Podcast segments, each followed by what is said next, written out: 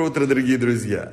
Благословляя колено Йосифа, Маше пообещал ему, что он не будет нуждаться ни в чем и будет наслаждаться изобилием.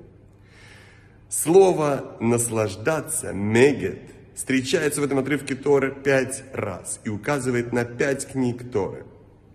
Когда мы, изучая Тору, полностью погружаемся в это, отвлекаясь от всего, когда мы даем нашей душе питание, потому что Тора является питанием для нашей души, то мы зарабатываем тем самым благословение в изобилии во всем, что нам необходимо в нашей жизни.